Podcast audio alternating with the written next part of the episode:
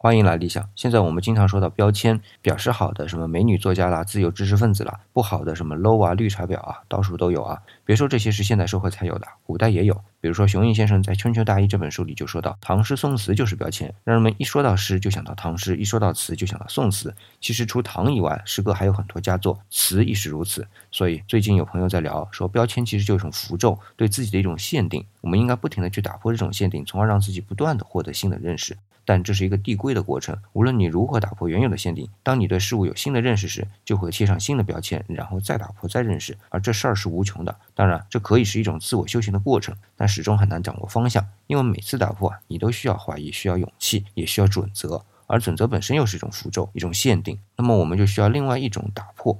我又想到我朋友说的不评论不评价是最大的慈悲，这就归结到一个无了。但这个无要做到，不是言语上对事物，而是要用心里就没有限定的想法。